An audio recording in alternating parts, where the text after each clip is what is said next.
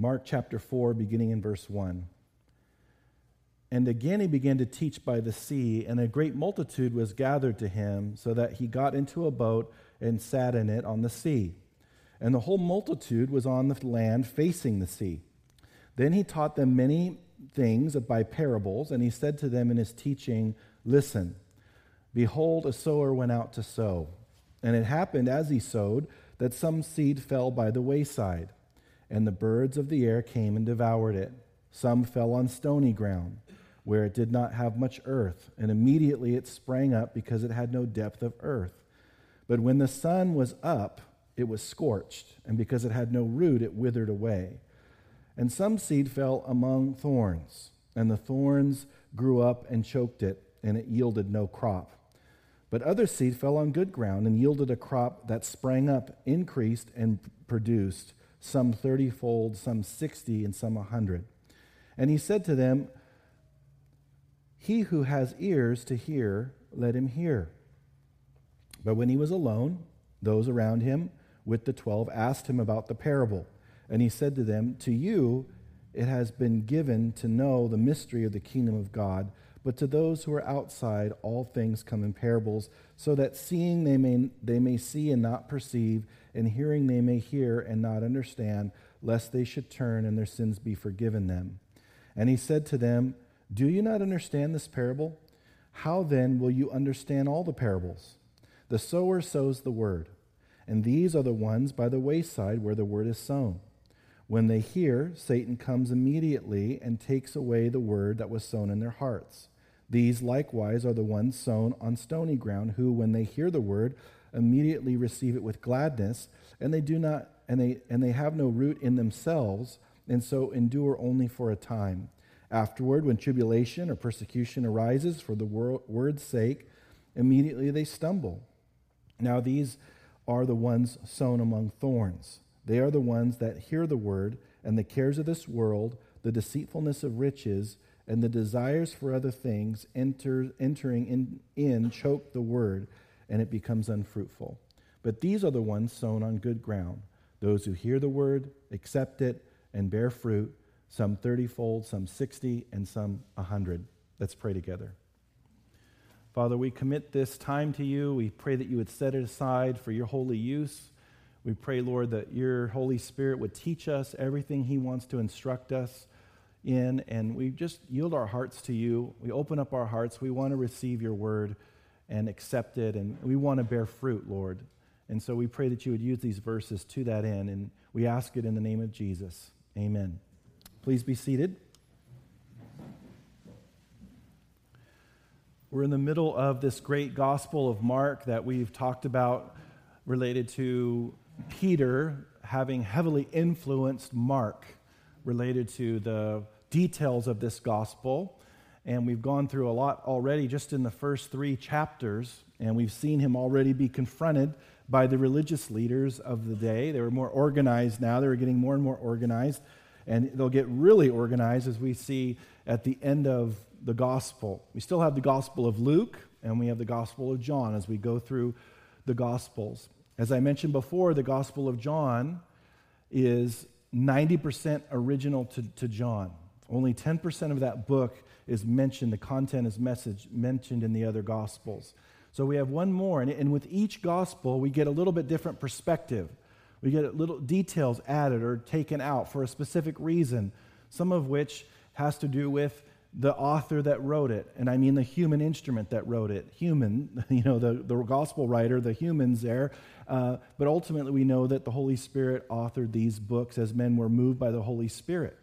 So we've seen all these different flavors from Matthew trying to reach the Jews, emphasizing the teaching of Jesus, which, which uh, Matthew has 60% you know, content related to his teaching, but Mark's dealing with his acts, his mighty acts as the suffering servant there, writing probably from Rome uh, to the Rome, uh, first of all, the Roman audience there first, and then, of course, it was passed along and so forth.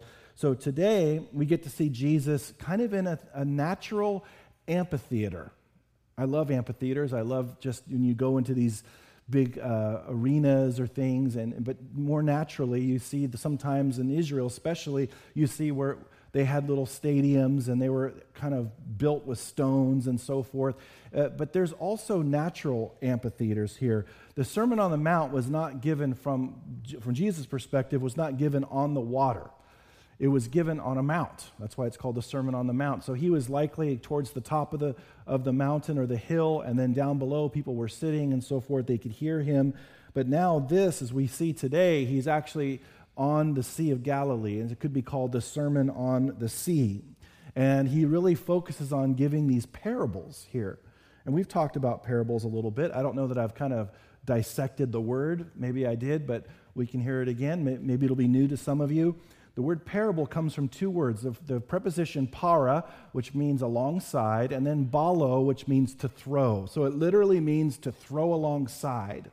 And what, it's, what the, the, the purpose of a, a parable would be to take something that was unfamiliar and throw it alongside something that was familiar, usually something physical something that you know very well. You know some, this whole situation or this uh, example in life, some physical thing, situation, and then the teacher would throw alongside that example the story, and they usually have only one main point. Usually, that's where people get into trouble with parables as they start doing like 20 points of theology from a, from a parable. Uh, that's problematic. It's usually one main point, and you throw alongside something spiritual and you compare it to something familiar that's physical. And that's kind of uh, the way they have always been communicated. And Jesus wasn't the first to use parables. Very common in that day for rabbis and other teachers to use parables. And so this wasn't something, a new approach to teaching, but obviously the, his parables were infinitely superior to what anyone had ever uh, heard up, up to this point. So today we're going to focus on one main parable today. And, and we're only focusing on one because of its importance, as we'll see in the passage. And the parable is known as the parable of the soils. Some people refer to it as the parable of the sower. I don't care so much for parable of sower because the focus, the problem in the passage is not the sower. The problem in the passage is the soils. So that's why I like to call it the parable of of the soils. And so the picture is farming. Uh, it's an agrarian society, very familiar. We're very familiar. Sometimes people forget that live in the Central Valley that this is a farming area. it, it, you know, you never go to a farm. You maybe you don't know a farmer, uh, and you just forget because we're going to Save Mart, we're going to Raley's, we're going to Winco, we're going to Costco, and we just it's it's easy to forget that food just doesn't sprout up on shelves that someone actually had to do the work and labor and do go through difficult things in, in their day for a long time to bring us that food. I think we should all show farmers great respect. Now, the picture here is not a John Deere tractor. Okay, the picture here is a sower broadcasting seed and throwing the seed. The farmer would do that in on the soil and it's something that would be very familiar to them at this time. That was the same type of, in fact, there's a lot of farming in Israel today. You drive there, and it's not very big. You can drive from the width of it in a couple hours and the length of it in probably four or five hours. And, and so it's not that big, and there's a lot of agriculture, a lot of farmers. So when he's talking about this sowing and reaping and fruit and soil and all these things, they know exactly. It probably was happening right around them at the moment when he's teaching this. They knew exactly what he was talking about. Let's begin in verse 1. He says, And again he began to teach by the sea, and a great multitude was gathered to him, so that he got into a boat and sat in it on the sea, and the whole multitude was on the land facing the sea. So he is teaching by the sea. This is the Sea of Galilee. It's referred to today as Lake um, Gennesaret or Lake Tiberias. It's a lake, it's a freshwater lake. It's the second uh, lowest lake in the world. It's the lowest uh, saltwater, uh, freshwater lake in the world, but it's only second to the Dead Sea related to elevation. It's, it's fed by uh, the, the Jordan River, which goes through the top of it, through the bottom of it, but also natural springs from uh, underneath. The, um, the dimensions of it, and I've just never given this, so I just want to, for those of you that care, I want to uh, give this to you. It's 33 miles in circumference, 13 miles long, 8 miles wide, The deepest part of it is only 141 feet deep. So that, that just kind of gives you a little perspective. If you go to Israel, one of the highlights of going, and we're praying about going on a trip next year, uh, Lord willing. But uh, they, the, the great thing about going to Israel, one of the great things is being able to go on the Sea of Galilee in a boat. You know, and if I ever go and Dave Miller's with me, I'm going to say, get out and walk. You talk a lot about that. Just get out and walk, you know, and he'll probably do it. and that'll be that'd be a great shock uh, to, to everybody um, for anybody of us to get out and walk right? But it's possible you know he, peter got out of that boat. But what a great privilege it is to sit there stopped in a boat worshiping the lord reading these passages and you're on the sea of galilee. It's worth any amount of money we have to pay to be there trust me. And there's many other things about it that's that's amazing so here he is in the, in the, there's a multitude gathered on the beach, on the land, a huge, massive multitude. So he gets in a boat and he pushes off a little bit.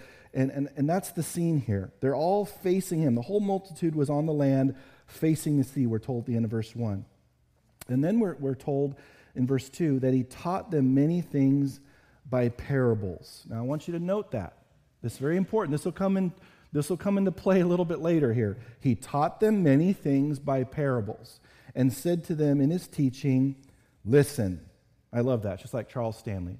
God, listen. God, you know, you ever seen Charles Stanley, the preacher? I mean, he loves to say, listen, you know, and, and you're, you're not paying attention or whatever, huh? You know, he's, listen, okay, I'll, I'll pay attention, you know, and so he says that, hey, because you know there's people talking with a multitude, it's loud or whatever, listen. Behold, a sower went out to sow. And it happened as he sowed some, that some seed fell by the wayside, and the birds of the air came and devoured it. Some fell on stony ground, where it did not have much earth, and immediately it sprang up, because it, it had no depth of earth. But when the sun was up, it was scorched, because it gets hot in Israel, just like here. It gets hot. It's much the same temperature. It's not humid, which I love that. I'm such a wimp when it comes to humidity. When I visited uh, Chris and Mary, oh man, I was such a whiner when it came to, to humidity, but it's hot there. So it was scorched, and because it had no root, it withered away. And some seed fell among thorns, and the thorns grew up, and it choked it, and it yielded no crop. But other seed fell on good ground and yielded a crop that sprang up, increased, and produced, some thirty fold, some sixty, and some a hundred. And he said to them, He who has an ear, let him hear. Now we're going to get to the meaning of the parable in a moment. We'll let Jesus tell us what it means. That's superior. Of course, that you can't even come close to, to that kind of interpretation, is letting Jesus interpret it. But first, I want, just want to highlight in verse 9 when he says, He who has ears to hear, let him hear. Now, we already yelled, Listen in verse 3. Listen. Most people have ears, some people don't. Uh, Peter tried to make sure that Malchus didn't have a head but he ended up cutting off his ear. But most people have ears, and he's not talking about physical ears here. He's talking about something deeper, and he's talking about having spiritual perception. It's like with radio, and we're getting kind of away from radio in, in some ways because there's all these things online and apps and all these things and so forth. But radio, there's all these frequencies that are put out there all at once. There's all these kind of uh, signals that are going out all at the same time. And you, when you have a radio, and it's funny when people say, don't turn that dial on TV as if they're dials anymore. you know, there's no dials. Try to find a dial on that TV. Anyway, so they, you know, they're, you're doing your thing and everything, and they're saying, wait, don't go anywhere. And, but with radio, you have to kind of hit the button. Now it's presets, no dial, but presets, and, and you have to turn to the right frequency to hear it, to perceive it because the, the, it's coming. The signal's coming, but you have to be tuned in to the right frequency, to the right station. And that's kind of the idea here with spiritual perception. He's going to get into all of what that means in a moment. But we have to be tuned in and be able to hear spiritually. There's revelation that's coming our way all the time. And I notice other people missing it. I, miss, I notice uh, after the fact when I missed certain revelation that God was trying to give to me. But, we, it's so valuable to understand when God is speaking. So often when people are sharing or we're going through a circumstance, and, and we have to be asking God, what are, you, what are you trying to teach me here? because we can miss it. There are people that we come in contact with that God is sending us directly to intervene in their life, to tell them the truth, tell them what they need to hear. And so often people don't perceive it. They, they're, not, they're missing it. They're not catching that God is actually sending a messenger to them. And so often they're mad at God afterwards, and you still haven't spoken, you still haven't shown me what to do. I'm bringing people. I'm bringing people right to you, and you're not recognizing it. And so, whenever someone speaks God's word to us, we need to be receptive to it. We need to be tuned into it. We need to recognize, oh, that was from God right there.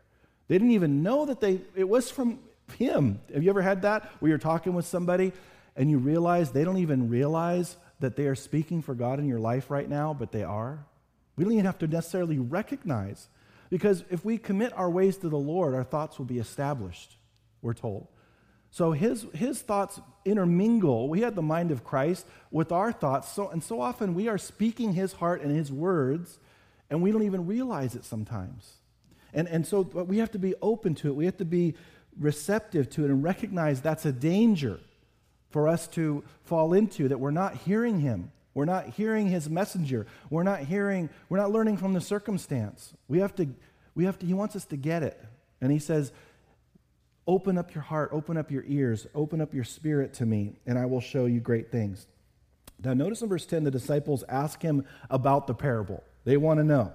Verse 10 But when he was alone, those around him with the twelve asked him about the parable.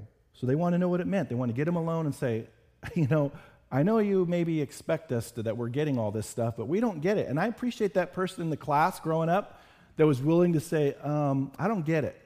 And most of the time, there's so many other people that were afraid to even say, I don't get it. Ask questions. Jesus isn't afraid of your questions, whether you don't know the Lord or whether you do know him. He's not afraid of your questions because he is the truth. But you better be ready for the truth when you ask him a question. You better be willing to listen to what he says, and it may not be in alignment with what your life represents, or your thinking at the time, or your circumstances, or your emotions, or whatever it is you're bringing to that situation when you ask him the question. But don't be afraid to ask the question.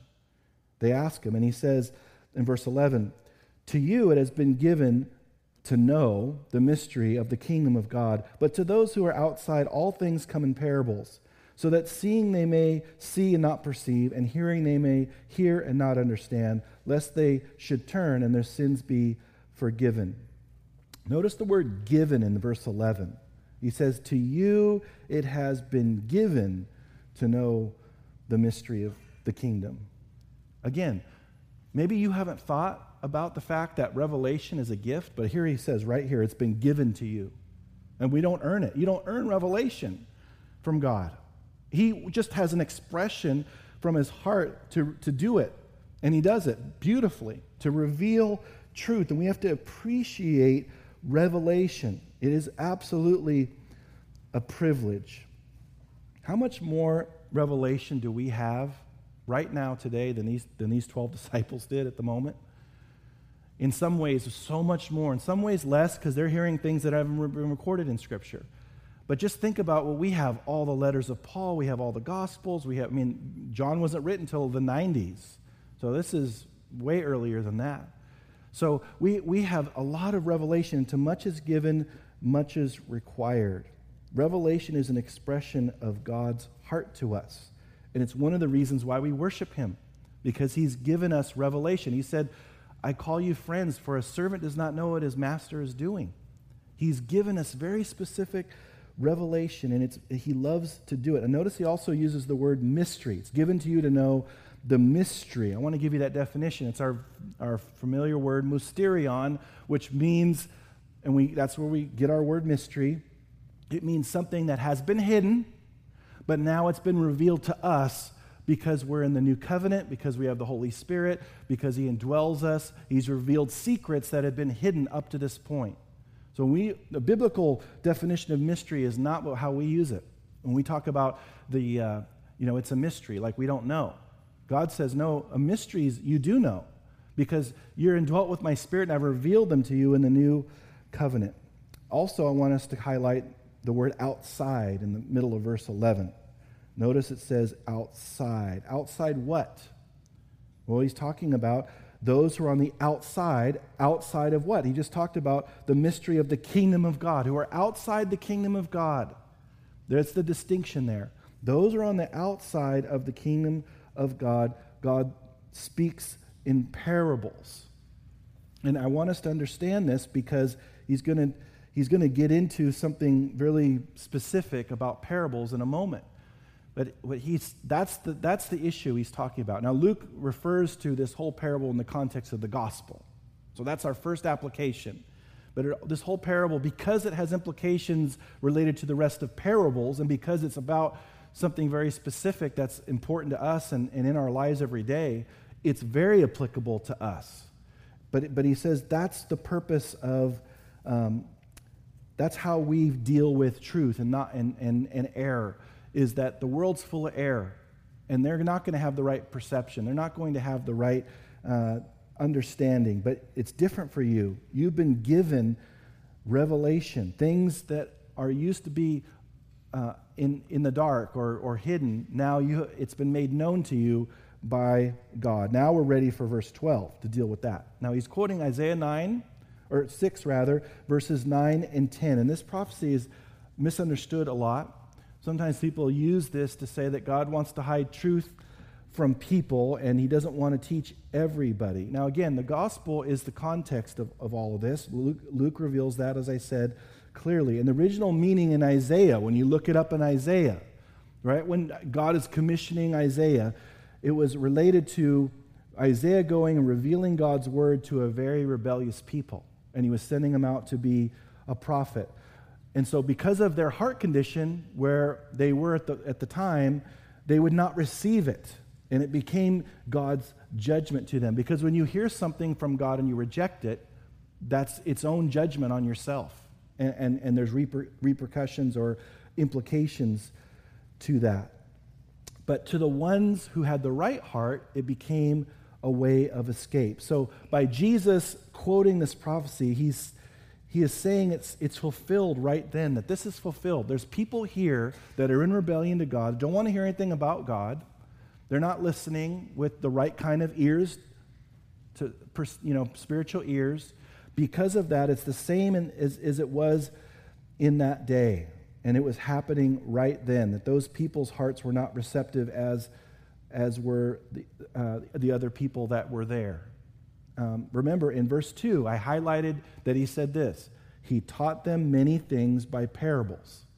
So he taught them, wasn't just the 12, he taught everybody those things. His, uh, his heart was to teach, and he did. Verse 2 tells us that he did, he accomplished it. There weren't just people that didn't want to hear, but there, there were the people that did want to hear, and so he, he taught them. Parables reveal the heart.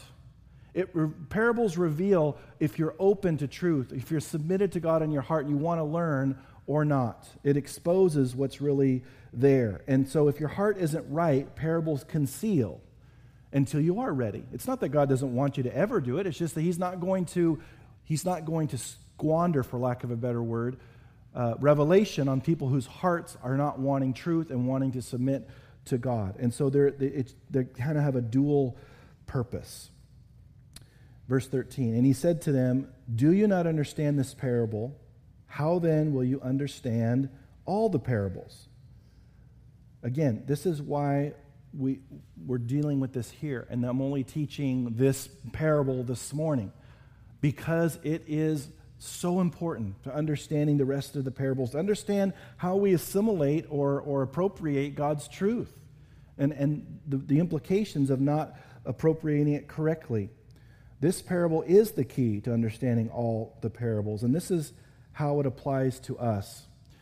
Again, the reason for why he gives us parables is for those that, that know Christ and are wanting truth and wanting the, to be changed by the Word of God. He wants those things to change us. And so it's the key to understanding all this parable is, all the parables, because it's talking about people's um, capacity to receive from him. And let's look at the specifics of that. Let's, let's let Jesus explain the meaning of this parable. Verse 14 The sower sows the word. Okay, I want to stop there. The sower sows the word. Now, it's the sower, we know the, the word of God is the seed, okay? and the sower is God because the word of God comes from God. So God's the sower. He's the one, remember, we're told in other places it's his harvest field. It's his, he's the Lord of the harvest. It's his harvest field. He's sowing the word of God. And so the sower is God, the seed is the word of God, which is, by the way, it's not the only time the word of God is described as seed and so forth in the scriptures. But if you stop for a moment and think about what seed is, what, it's amazing that God produces physically. We're just talking about physically. What he produces from a little seed. These massive oak trees, you ever gone to, to those where the big trees are and you're just you can't believe these trees are so massive. It starts from something very small. And we know a lot more about seeds now because of our discovery of DNA and all these things and everything that's required is in that little time. It's and I believe that this whole teaching isn't a response to those physical things that he points to. I think that those physical things that he points to were created to complement his truth. And so when he's talking about seed, seed was created to mimic the Word of God, not the other way around. And so there is this seed that we, and we can picture it. We know what seeds do. I don't know if you're, are you a good gardener? I'm not a good gardener at all. I don't have a green thumb. I don't have a green finger. I don't have a green toe. I don't have a green anything, a green earlobe. I don't have anything. I cannot get things to grow except weeds. You know, maybe that's a, shows my, where my heart is. Uh, we're going to get to that kind of heart in a minute. but, you know, it's, seeds are amazing what they can do. And, and that's that, we'll come back to that in terms of what that what that means for us. The first heart condition he's going to get to is, and there's four of them, is the shallow heart. Let's read that verse 15. And these are the ones by the wayside where this word is sown. And when they hear, Satan comes immediately and takes away the word that was sown in their hearts. The wayside was the pathways in between the fields. That was the wayside. We use that word a lot, but it, you know, sometimes we forget that it was actually a real thing in that time, the, the wayside. So the path. So when you're broadcasting seed, they would broadcast this seed, they would, they would broadcast it too far beyond the bounds, boundaries of the, where the field was supposed to be. It would go on the pathway. That's the, that's the idea. But I want us to focus on the last word of the verse, the word hearts there. Because he says that the word is sown uh, in their hearts. So the soil is our heart. The sower is God, the word of God is the seed, and our hearts are the soils. So it could be you could call it the parable of the hearts if you want to get more um, applicable to us. So there's four different kinds, and this shallow heart. Again, we're, the first context and the first application has to do with the gospel. How many of you have preached the gospel to someone and it's like you're speaking a different language to them? There's no receptivity, there's no capacity to understand it, to believe it, or they believe that it's a mental agreement of certain facts and they just kind of go on to the next thing. There's no impact whatsoever because the Word of God, we're told in Scripture, won't return void. It'll accomplish the purpose it's sent to accomplish, but it, the, the soil or the heart has to be the right heart to receive it for it to function in the way that it was designed to function. So basically, there's no soil because on those pathways there really wasn't this, it wasn't soft ground in the sense of you couldn't come in and cover it with dirt. It was just exposed. And that's why these birds, you know, talk come in and snatch away because they can. If it was underground, they probably wouldn't be. They, they might be able to sense that there's a, something there and they could scratch around and get it, but for the most part, it's on the surface there. And so he says Satan comes and snatches it um, out of their their heart. And so we have to recognize that. We can't be stumbled when we share our faith with someone, they're not willing to hear us. Well, they have the heart that he's talking about here. There's absolutely no depth whatsoever. It's not even a shallow depth. it, there's no depth at all. And Satan comes and snatches it uh, from their hearts and from their, their minds. The second condition, we're told, heart condition, is a different kind of heart, is the stony heart. Verse 16. These likewise are the ones sown on stony ground, who, when they hear the word, immediately receive it with gladness, and they have no root in themselves, and so endure only for a time. Afterward, when tribulation or persecution arises for the word's sake, immediately they stumble. So this is this is somebody that hears the gospel, they receive it. It's like an emotional decision. They receive it, they receive it, it gladly, but they haven't counted the cost. Jesus talks about counting the cost, and that it really matters how we present the gospel to people.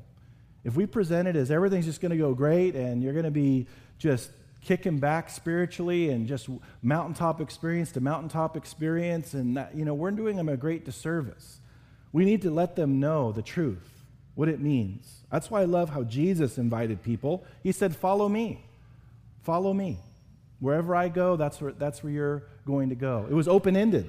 There was no contract, no uh, you know, um, guaranteed money. It was just, this is what I'm doing, follow me. Don't, we don't know how long you're going to be. We don't know where we're going to go. We don't know what we're going to do. We just know that the Holy Spirit is hit, hitting me right now so hard that this man is the man that I should follow. Intuitively, spirit, in a spiritual way, I need to follow this man. And that's happened to us, those of us that have surrendered our lives to Christ. But there's no root system. Notice he says that. They have no root in themselves. Not themselves in the sense that the source of whatever their strength is is found in themselves. It's talking about the depth inside them. There's no root inside them.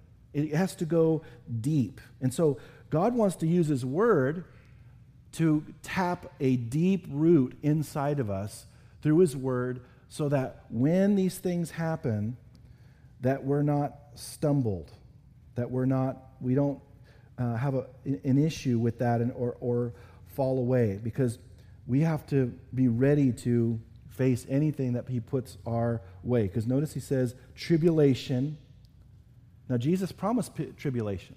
He said, In this life you will face tribulation, but be of good cheer. I have overcome the world. That's a promise that you don't see in a lot of those promise cards.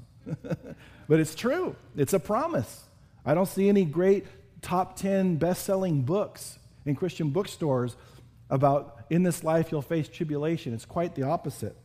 And, and, and so we have tribulation coming our way, we have a hard life coming our way potentially. That's part of the deal.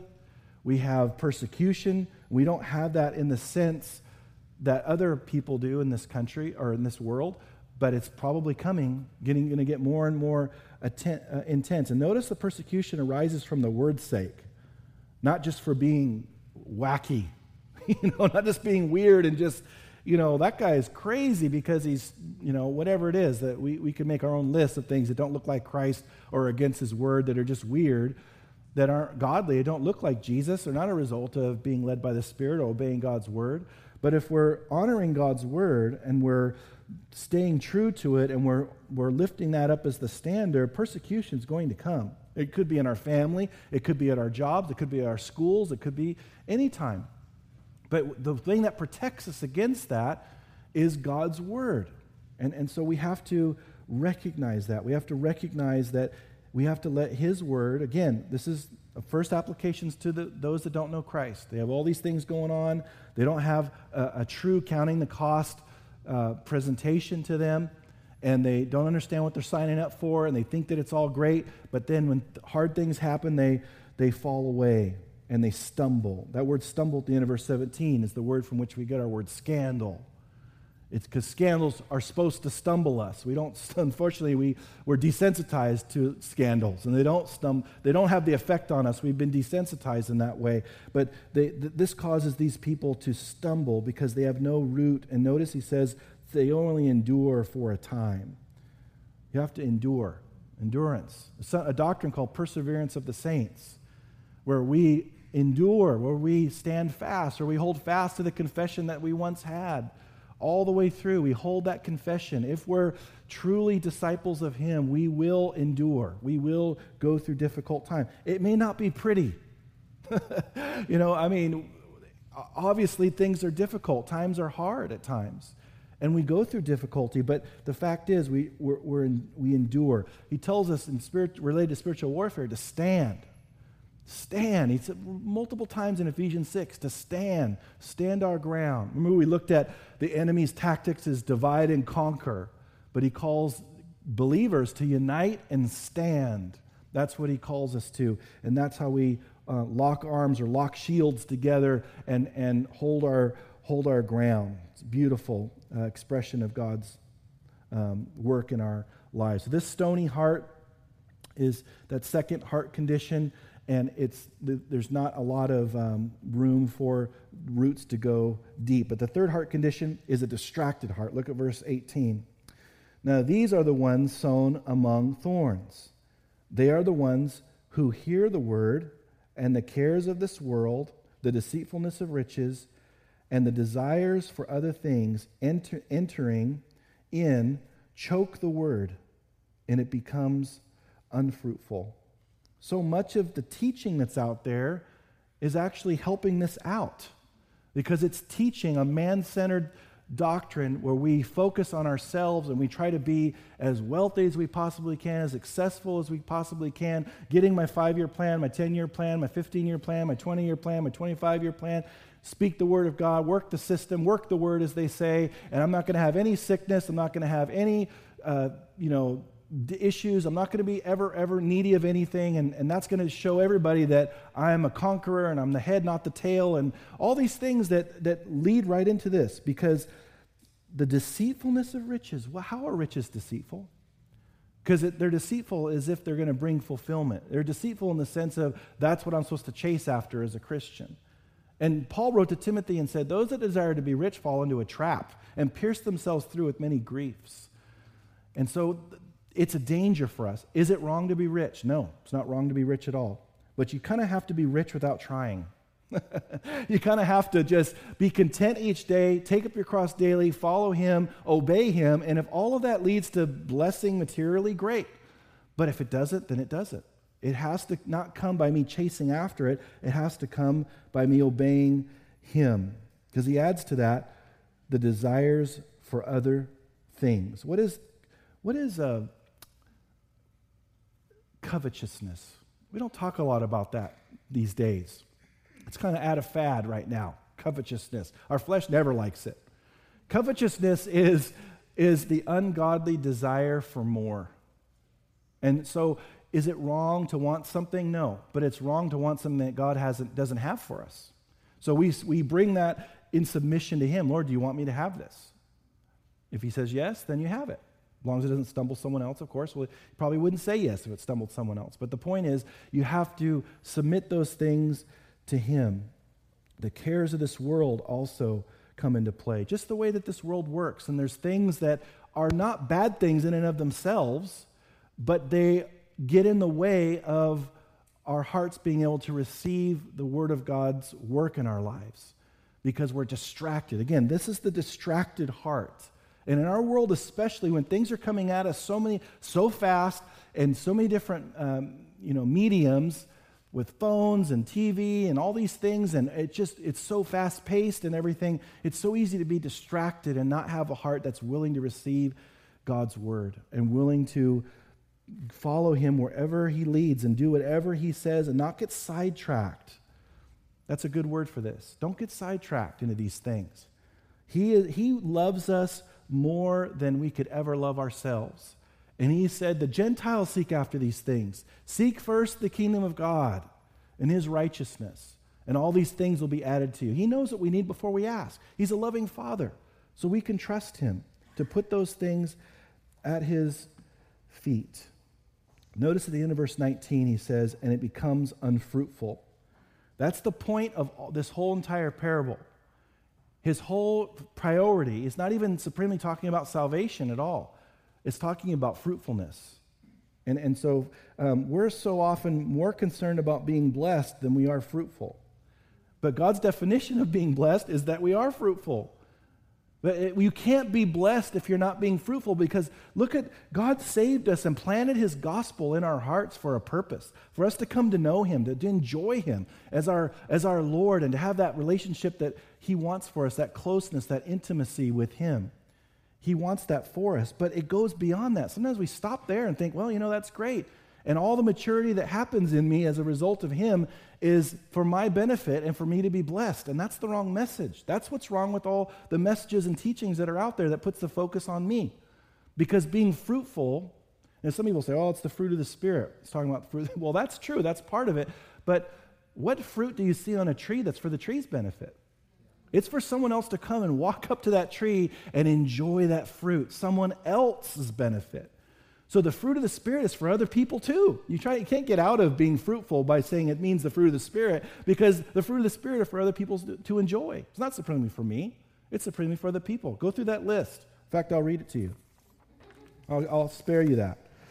Galatians 5:22. But the fruit of the Spirit is love, that's for others, joy, that's for others, peace, that's for others, long suffering, that's for others, kindness, that's for others, goodness, that's for others, faithfulness, that's for others, gentleness, that's for others, self control, ooh, we're getting woo. Self control, that's for others, that's for others, self control. Against such, there is no law.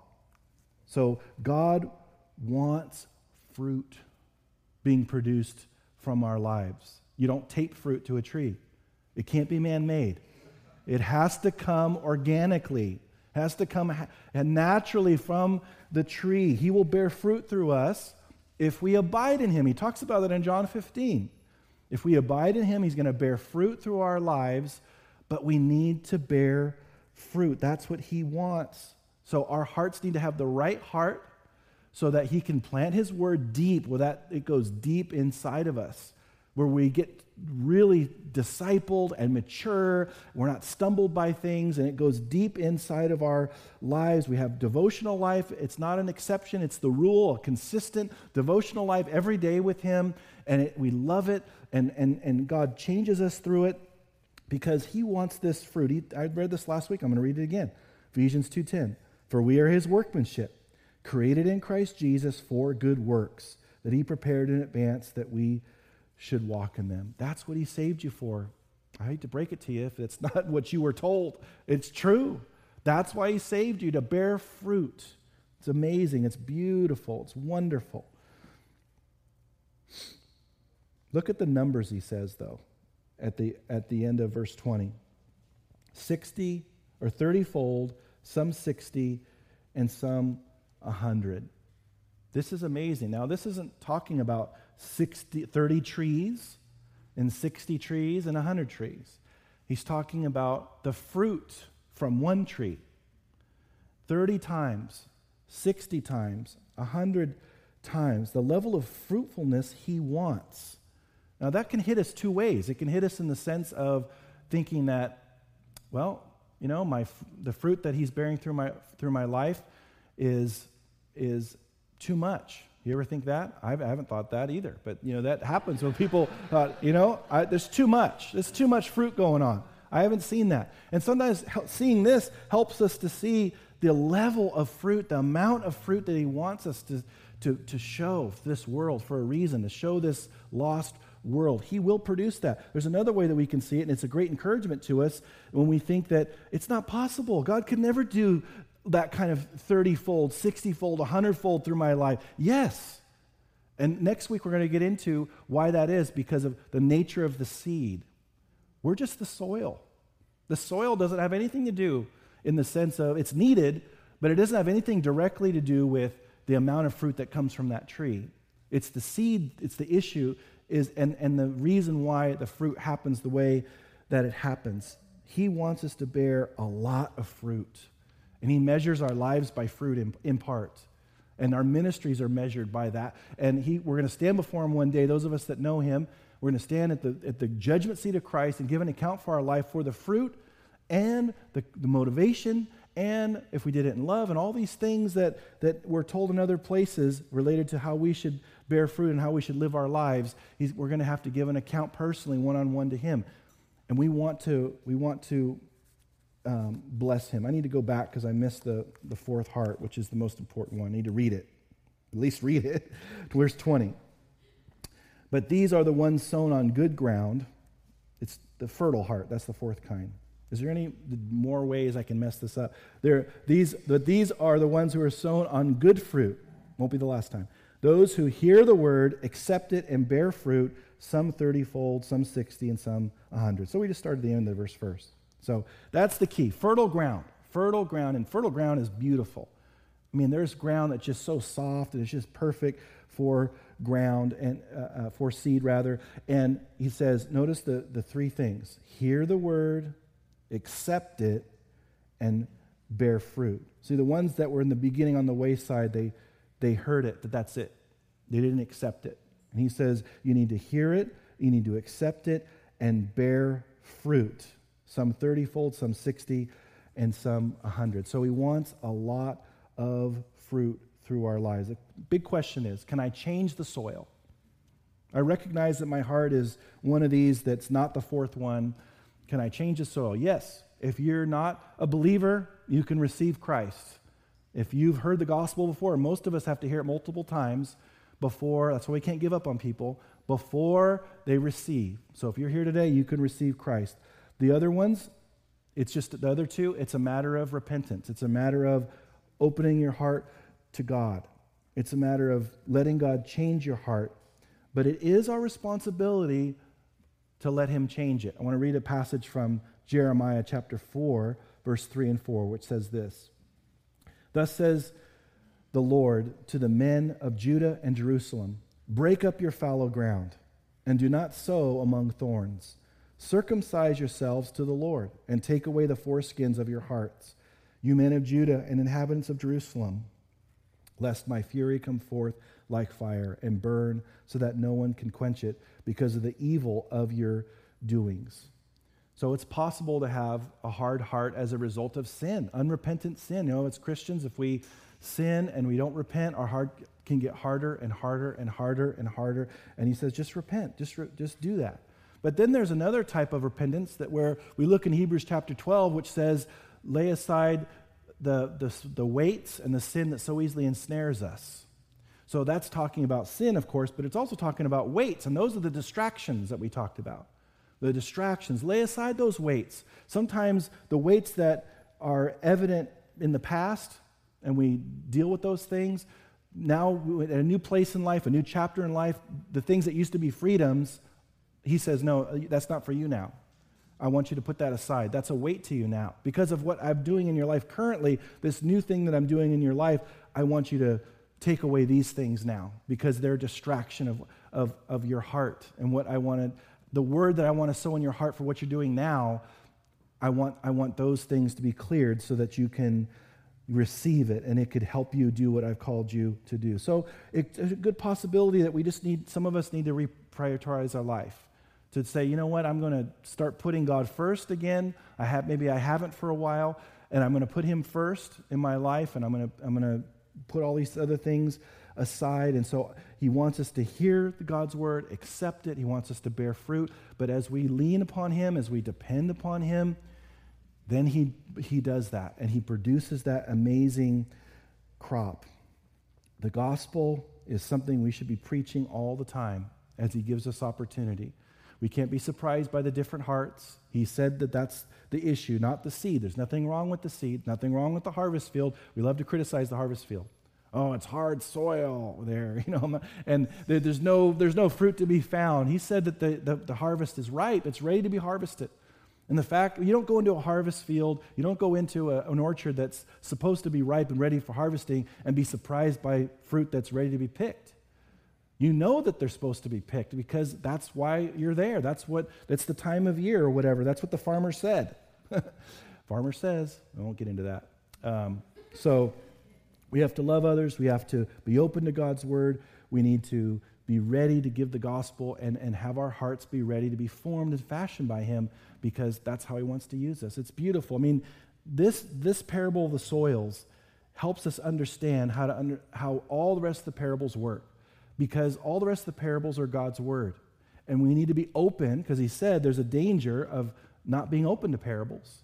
And those outside the kingdom of God are not open to parables. But we're open to parables. And, and he wants us to recognize that God's word is, is functioning in, in our lives the way that he set it up to function. And if we recognize that, we open up our hearts, we have our hearts be deep soil for His Word, when we hear the parables and we understand the main point, the one main point that's usually there, we'll receive it and it'll be used in our lives so that we can bear more fruit. And so that's why it's so important. That's why I wanted to focus on just that this morning. And so Let's pray. Thank you, Father, for this reminder. We want to be fruitful for you. I, help, I pray that you would help us, Lord, to be led by you regarding how we can be fruitful. Give us, speak to us where we can serve, where we can make a difference, where we can be like you, Lord, in, in giving our lives away for you. I pray that you would direct each person in this church on how we can do that and how we can be fruitful. And we ask also, Lord, that you increasingly bring the fruit of the Spirit forth from our lives so that others can enjoy it. I thank you, Lord, that you produce your character in us as we yield to you. We pray, Lord, that we would increasingly um, pr- uh, produce or show or demonstrate your uh, character, Lord, as we yield to you and let you show forth your amazing um, who you are. And we just, we just love that you let us live like you. So we, we commit it to you. We pray that you'd use it in Jesus' name. Amen. Let's stand together.